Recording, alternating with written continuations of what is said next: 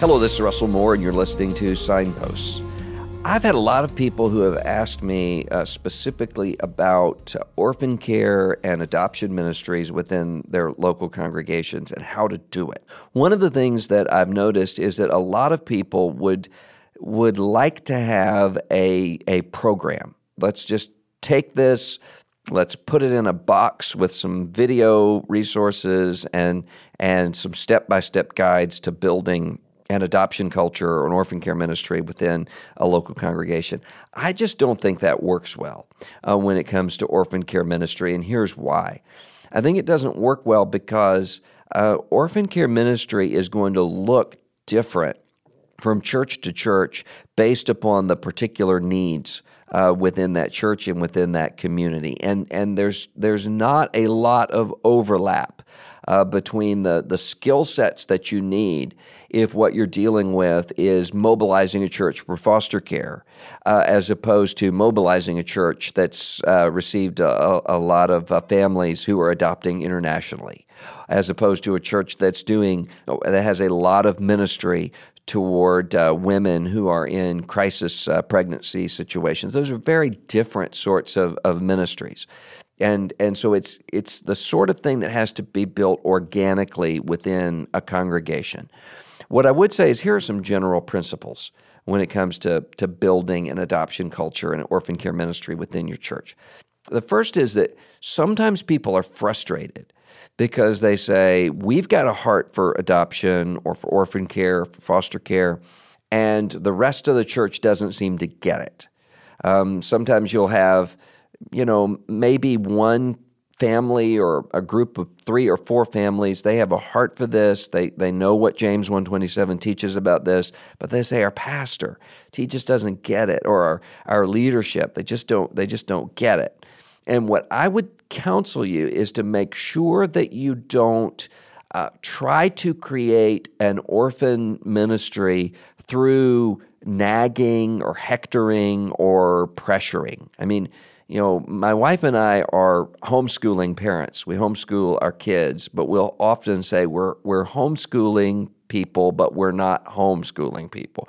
And by we mean by that kind of the capital H italicized uh, homeschooling people, because we have known uh, churches where there have been homeschoolers within that church who have a I guess, an outsized view of their niche. And so they really see homeschooling as not just something that's good and productive for their family, but as a kind of moral cause. And so you can have churches divided between homeschoolers and Christian schoolers and classical schoolers and public schoolers in ways that really are 1 Corinthians 1 I am of Paul, I am of Apollos, I am of Peter, I am of Jesus.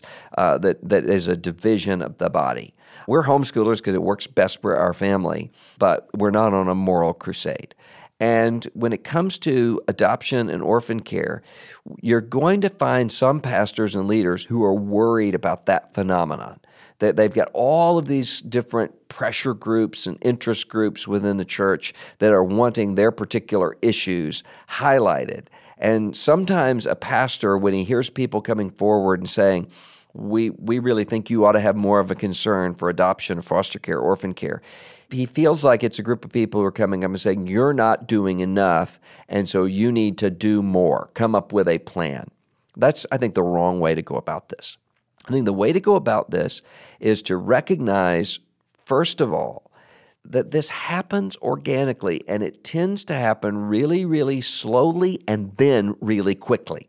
And so, as a few families start to adopt, or they start to foster, or they start to be involved in orphan care in other ways, then slowly it becomes less of an issue to a lot of people who are watching, and it becomes more real and more concrete. So, it's not just about orphans as an issue, it's about Chloe and Connor that the rest of the congregation has grown to know.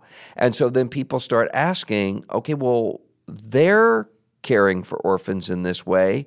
Is God calling us to care for orphans in some way or other? And so then I think that it starts to move into uh, the role of the teaching ministry of the church in standing up and simply saying, okay, the Bible mandates us throughout the Old Testament and throughout the New Testament to care for widows and orphans in their distress. So, how is God calling you to care for widows and orphans? And, and to do that without necessarily providing an answer to that question. Because just as you want to create an orphan ministry culture within your church, you also want to make sure that the, the full diversity of the gifts of the body of Christ are included. Sometimes when people hear us talking about orphans, they think that we're simply talking about adoption. And you're going to run aground if you do that because there are going to be a lot of people in most churches, the majority of people within the congregation who are not called and equipped to adopt. And you do not want people who are not called or equipped to adopt adopting. You, you, the last thing that we want are kids who are harmed and are made twice orphans just because people have some sense of guilt that they ought to be doing something uh, when it comes to the orphan crisis in our world. It also is the case, though, if people assume that you're talking about adoption, then they assume that you're only talking to a specific group of people within the congregation. You're only talking to uh, people who could adopt. So that 17 year old young man in your congregation thinks, well, you're not talking to me because obviously I'm not able to adopt a child. And that 78 year old widow in your congregation thinks, well, they're not talking to me because I can't adopt a child. No, no, no. Everybody is called to care for widows and orphans, but called to care for them in different ways. So simply standing up and giving possible options for people to pray through can go a long way. So you stand up and say, some of you, maybe God is calling you to adopt. Maybe you have the, the, the love and the perseverance and the, and the resources within your home to adopt a child. Maybe you should just pray about that and, and ask God to, to reveal that to you. Um, maybe some of you, God's called to be involved in the foster care system. Maybe God has called some of you to be involved in a mission trip, ministering to orphans, maybe many of whom uh, can't be adopted at all, but you're there to, to, to nurture them, to, to hold that child with AIDS, to nurture that child who's addicted to, to cocaine, to be present uh, with these orphans or with these widows in some way or other. Maybe God's given you financial resources and has enabled you to be able to, to help equip another family to adopt or to foster or to, or to participate in, in some way. Maybe God has called you to use your, your gifts. I mean, I, i I mention this a lot when I'm talking to churches because it, it stands out to me so much. Being in a congregation one time years and years ago, and a man stood up at the pulpit and you could tell he was a nervous wreck. He didn't want to talk in front of this church, but he just said, God's gifted me with auto mechanical repair. I know how to do that. And God has also called me that I need to be caring for widows and orphans. And so God's put a burden on my heart to care for single moms in our community. And so, what I'm going to be doing is the first Saturday of every month, I'm going to be doing basic auto tutorials with our single moms, teaching them how to uh, check uh, fluid levels and how to know when they need to get their oil changed and, and those sorts of basic things, and to, and to teach them how to know whether or not someone is taking advantage of them when it comes to expensive uh, or unnecessary sort of auto repair, and then doing some basic preventive maintenance on these cars. I mean, that guy is a hero. That, that is somebody who is carrying that James 127 using his particular unique gifts. And I think what happened in that congregation is when they heard from that guy, there were who knows how many people who were sitting out there in the congregation who thought, you know what?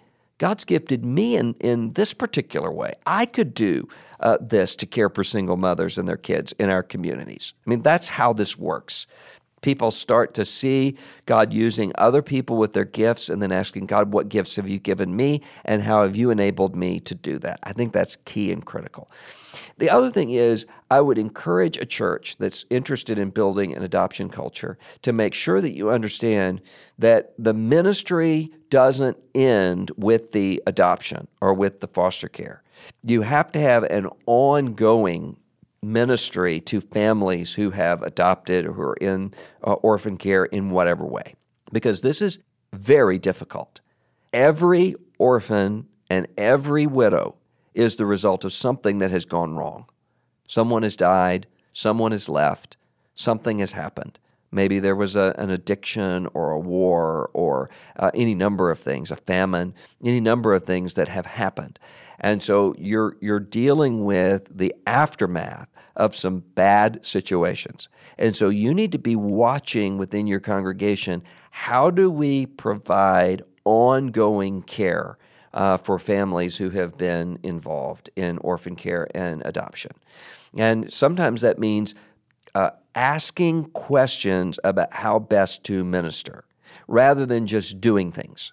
Um, so, for instance, I have a friend who has adopted several uh, special needs, uh, very special needs uh, children. And uh, she said that one of the problems she has within her church is that there are many people who will say, uh, we want to help you out, and so we're going to babysit your kids for an evening while you and your husband go away to a, a bed and breakfast or, or, or something like that. And she said, I don't know what to do because, on the one hand, I'm so thankful for the fact that they are willing to help us and to minister to us.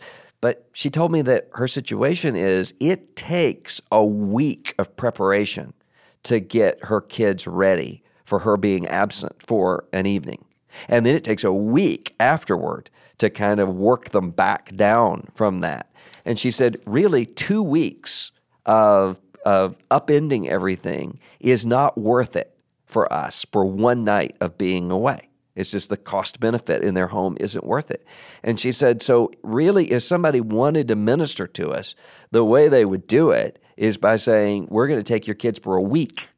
And she said, but I'm not going to say that because I don't presume that people would do that. And uh, she didn't want to be the sort of person who would stand up and say, no, no, no, no, I don't need you to take our kids for a day. I need you to take them for a week or two. She said, I don't want to seem that ungrateful. And so I think the way that could be remedied is if you had people within that congregation who really do want to minister to that family saying, What if you had your ideal situation of helping you? What would that look like? And then having other people stand up and say, so she doesn't have to stand up and say, This is what I need, but other people standing up and saying, Here's what this, our sister in Christ and her husband, this is what they need in their family. And so let's band together and do that. I think that's a good way for a congregation to move forward in caring for families and kids who have been adopted or fostered or, or in, in orphan care situations of various stripes.